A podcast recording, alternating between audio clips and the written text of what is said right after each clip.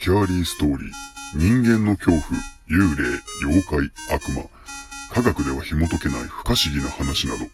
そういった怖い話を読み解いて、最終的に自分たちで怖い話を作ってみよう。という内容です。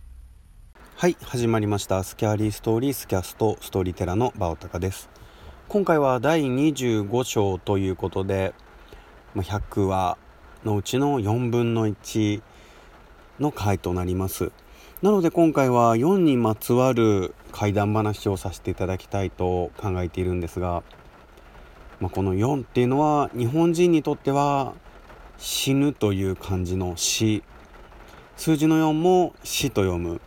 なので4は少し縁起の悪い数字だと考えていらっしゃる方も日本の中にはいるみたいです。なので今回25回目4にまつわる怪談話これらをお聞きいただきたいと思いますそれではどうぞ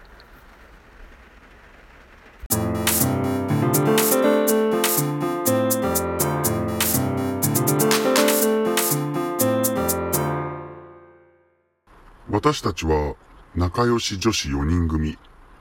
何をするにも、どこへ行くにも一緒。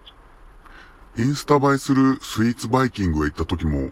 4人で同じケーキを分け合う。写真も1人が撮ったものをみんなに送って、みんなで SNS へアップする。高級フレンチレストランへ食事に行った時も、お会計は4人で分ける。誰かに彼氏ができたら、曜日ごとに一人ずつデートする。誰かが結婚したらみんなでウェディングドレスを着て式を挙げる。誰かが妊娠出産したらその子をみんなで育てる。旦那が浮気したらみんなで罰を与える。すると未亡人になってしまったのでみんなで仲良く暮らしていく。そのうち誰か一人が耐えられなくなり、逃げて警察へ行こうとしたので、他の三人で口封じをした。そうすると、一人が死んでしまったので、他のみんなで集団自殺。だって私たち、仲良し四人組だものね。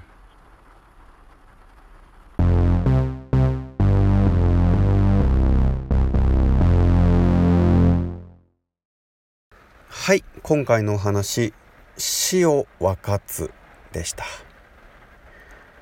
今回のお話も自分で創作したものなんですがまあなんとなくああもう第25回まで来たのかって考えた時に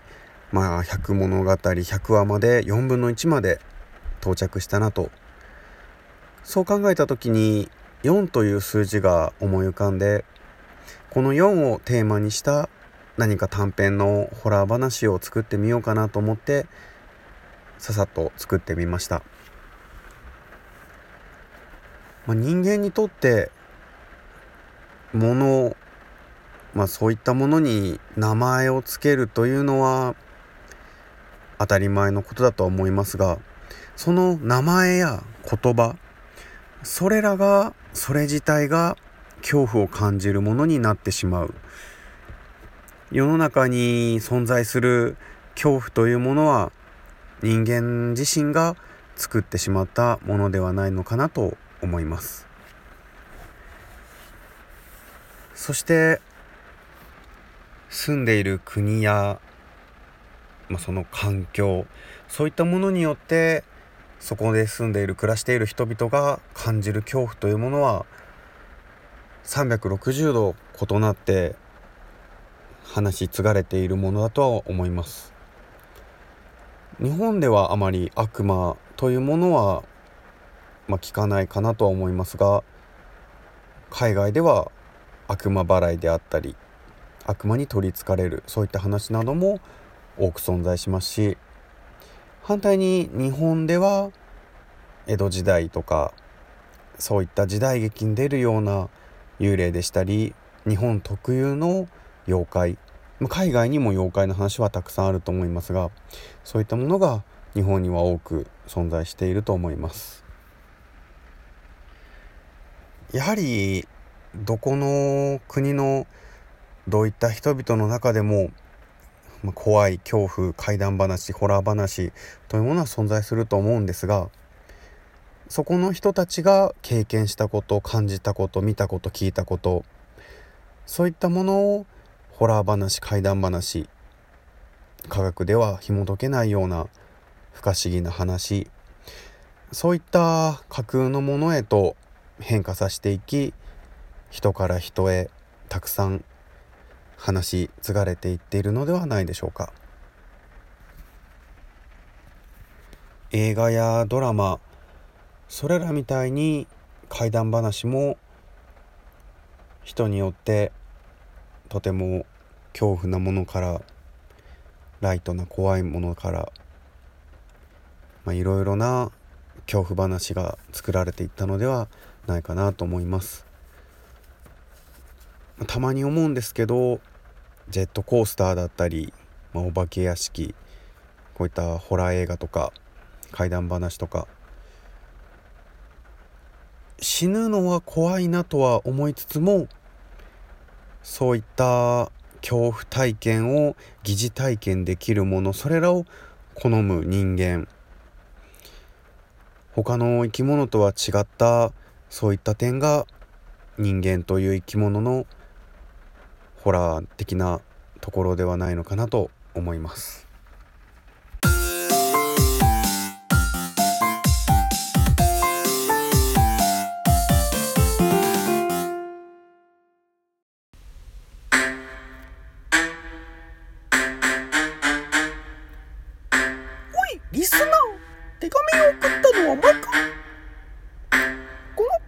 はわしの息子が妖怪を紹介するぞ。それでは頼んだぞ。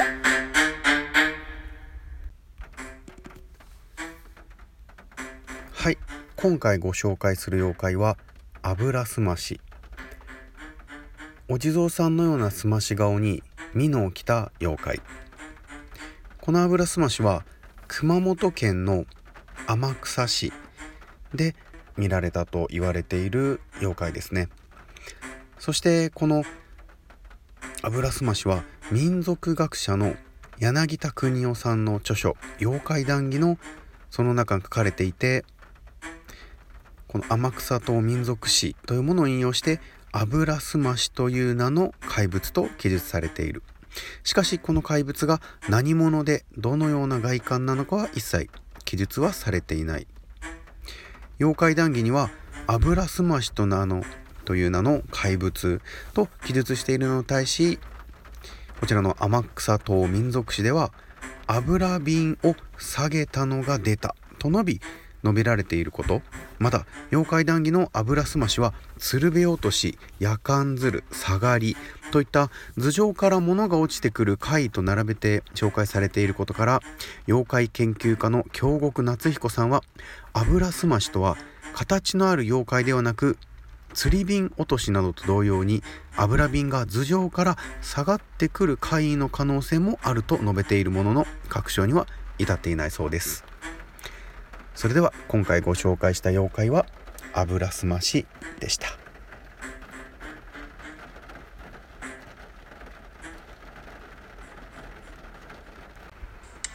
それでは今回のお話死を分かつこの話をスキャストブックに閉じたいと思います。今週は古典怪談であったり怪談話をテーマにお話をさせていただいて最終的に、まあ、落語の真似事のようなことまでさせていただいて、まあ、1週間ちょっと自由な放送の回だったなと自分でもちょっと恥ずかしいなと思ってしまいました。また Twitter やメールの方でもご意見ご感想お待ちしております。来週は通常ホラーということでまた恐怖と楽しみをお届けしたいと思います。それではありがとうございました。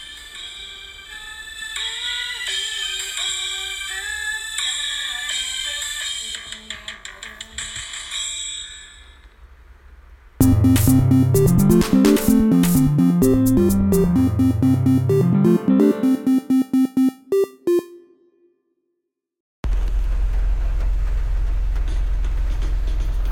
いここからはこっそりひっそりおまけコーナーです。誹謗中傷愚痴悪口独り言からささやきつぶやき何でも言いたいことを叫んじゃおうというコーナーです。その名もロバの耳。えー、悪ふざけコーナーですのでホラー目的の方で楽しんでいただいている方はここにて終了してくださって大丈夫です。それでは行ってみましょう。叫んでいきましょう。どうぞ。叫んでろこれは自分が車を運転している時に体験したイラッという話。自分はとても安全運転でとてもとても周りを気にしながらかもしれない運転っていうんですかね。そういった安全で安全運転を行っていたのですが後ろからいかついような車がすごく煽ってくるんですね。そしてこの車僕を抜かしたかと思ったらウインカーもたかずにぐわーっともうスピードで曲がっていったんです。この車ウインカー壊れとんのかいおい。お前の荒い運転誰も求めてねえよ。危ねえよ。気をつけろ。叫んでろ。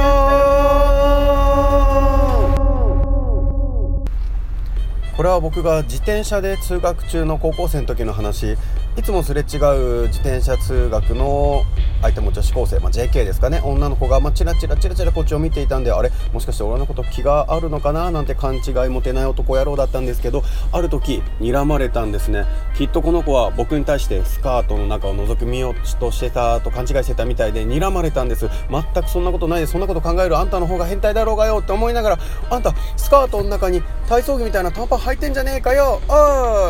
い。叫んでろ。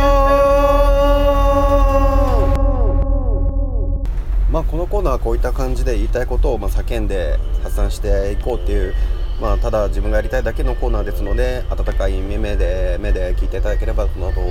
聞かなくてもいいんですよっていう感じのコーナーなのでそれまあ Twitter やメールなどでもご意見ご感想はお待ちしておりませんのでこういった感じで早口で終わらさせていただきます、まあ、それではここまで聞いていただいた方はありがとうございました。聞かなかった方はそれでも大丈夫です。失礼いたします。